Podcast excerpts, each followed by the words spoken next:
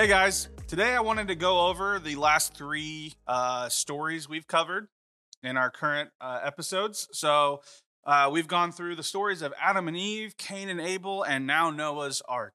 So if you're if you're going along with us, you'll know exactly where where we are. But if you're kind of jumping in in the middle of this, or you haven't seen one of the episodes, I'm just going to review a little bit about those three stories and where we're going. So we started with Adam and Eve and the creation, all of creation, right? So, and and Genesis one, we read that God creates everything um, each day after He creates uh, a different part of uh, reality and the universe and and the earth. He sees that it was good. And the only thing that God doesn't see that is good about creation is when He creates Adam. Adam is alone and he doesn't have a partner. And because God exists in this perfect, loving relationship with the Holy Spirit and Jesus the Son. Um, he knows exactly what love is and, and that it's not good to be alone. So he created us in his image, meaning he created us to be in relationship with others. He created us to love one another. And so he creates Eve, a partner for Adam. And uh, they are they are joined together uh, as a married couple, as man and woman, and uh, this is where we get the classic, classic.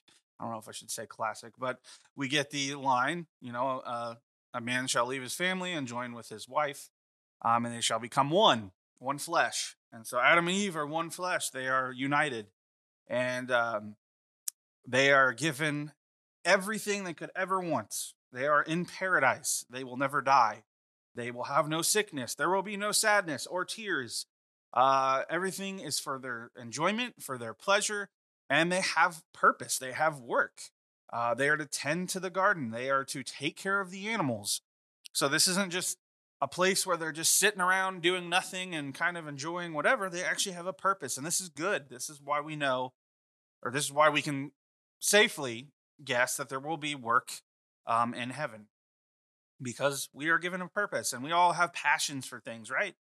You know, I have a passion for ministry, but a lot of people have passion for medicine or passion, don't understand why, for law, uh, passion for uh, engineering, um, a passion for whatever it is. Um, you have been given a passion and a purpose by God. And so we will have that in heaven. And this is what we see in the beginning of creation. The only thing that Adam and Eve are told they cannot do is eat of the fruit, uh, eat the forbidden fruit of the tree of knowledge of good and evil. Uh, why is that? Well, this is the only command God gives, and it's it's given so that Adam and Eve have a choice to love God or not. You know, if they're just robots and they're told what to do and do it all the time, that's not a relationship. And as I said, God is in a perfect loving relationship and he wants to extend that to humanity and creation. And so he offers them he offers them the chance to and, enter into a perfect relationship with them for eternity. Uh, and Adam, well, actually, Eve is tempted by Satan to eat of the fruit. She does so, and then she offers it to Adam. And Adam knows that he's not supposed to eat it, and yet he does. And so, uh, what we see is God uh, because of that disobedience to God and that rebellion, what Adam and Eve are really saying is that God is not God, that they are gods, and they are going to do what they want to do. That is sin. That is like the definition of sin is is thinking you are God and not doing what you've what God asks us to do or commands us to do. And so because of that, sin enters into the world. God looks for Adam and Eve, um, and they are they are shamed. They are embarrassed. They're not embarrassed. They're guilty, um, and they are trying to hide from God. Now, uh, if God is so evil, as some people say, um, if he's so horrible, he could have just killed him right there, started over.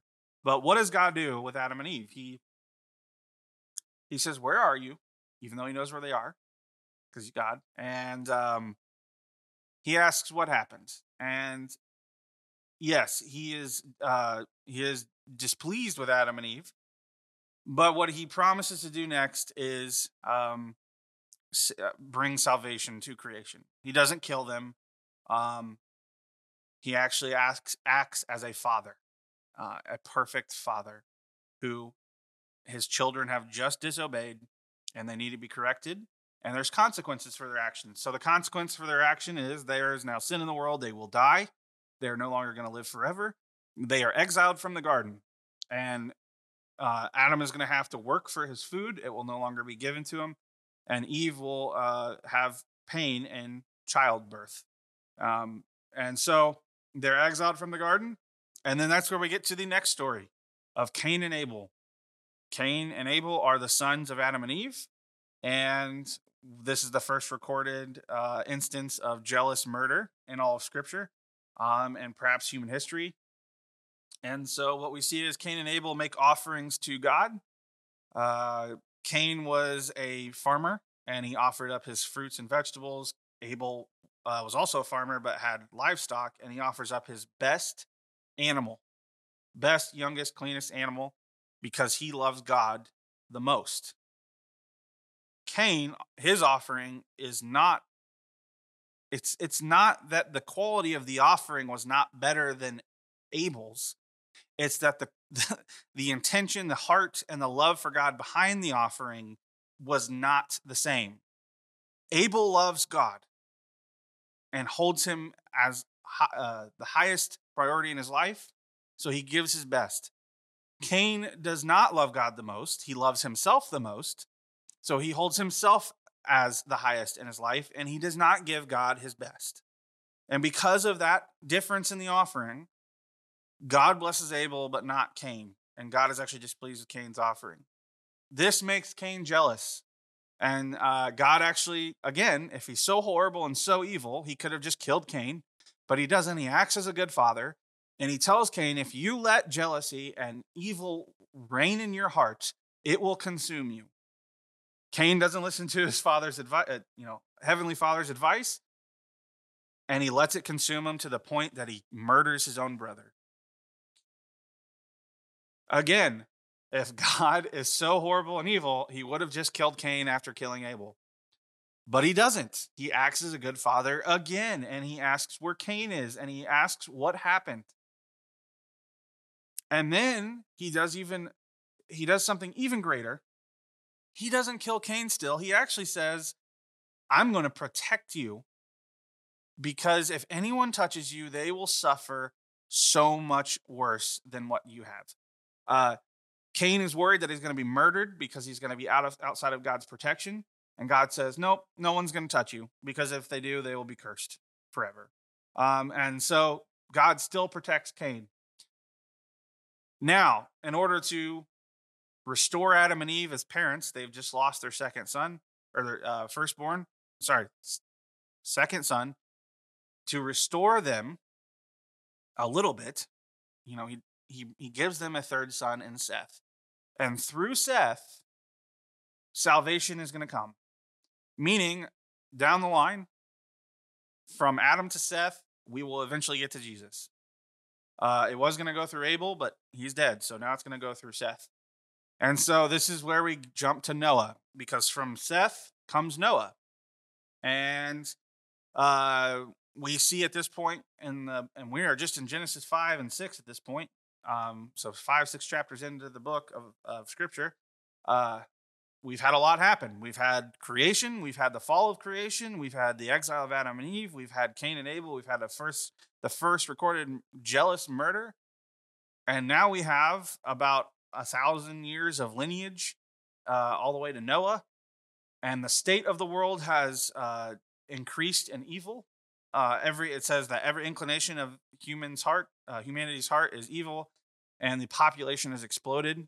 And as I say in the episode about Noah, a lot of scholars disagree or, or not disagree, uh, estimate that the population could be anywhere from 500 million to uh, today, current population today, about 8 billion. It was a lot of people.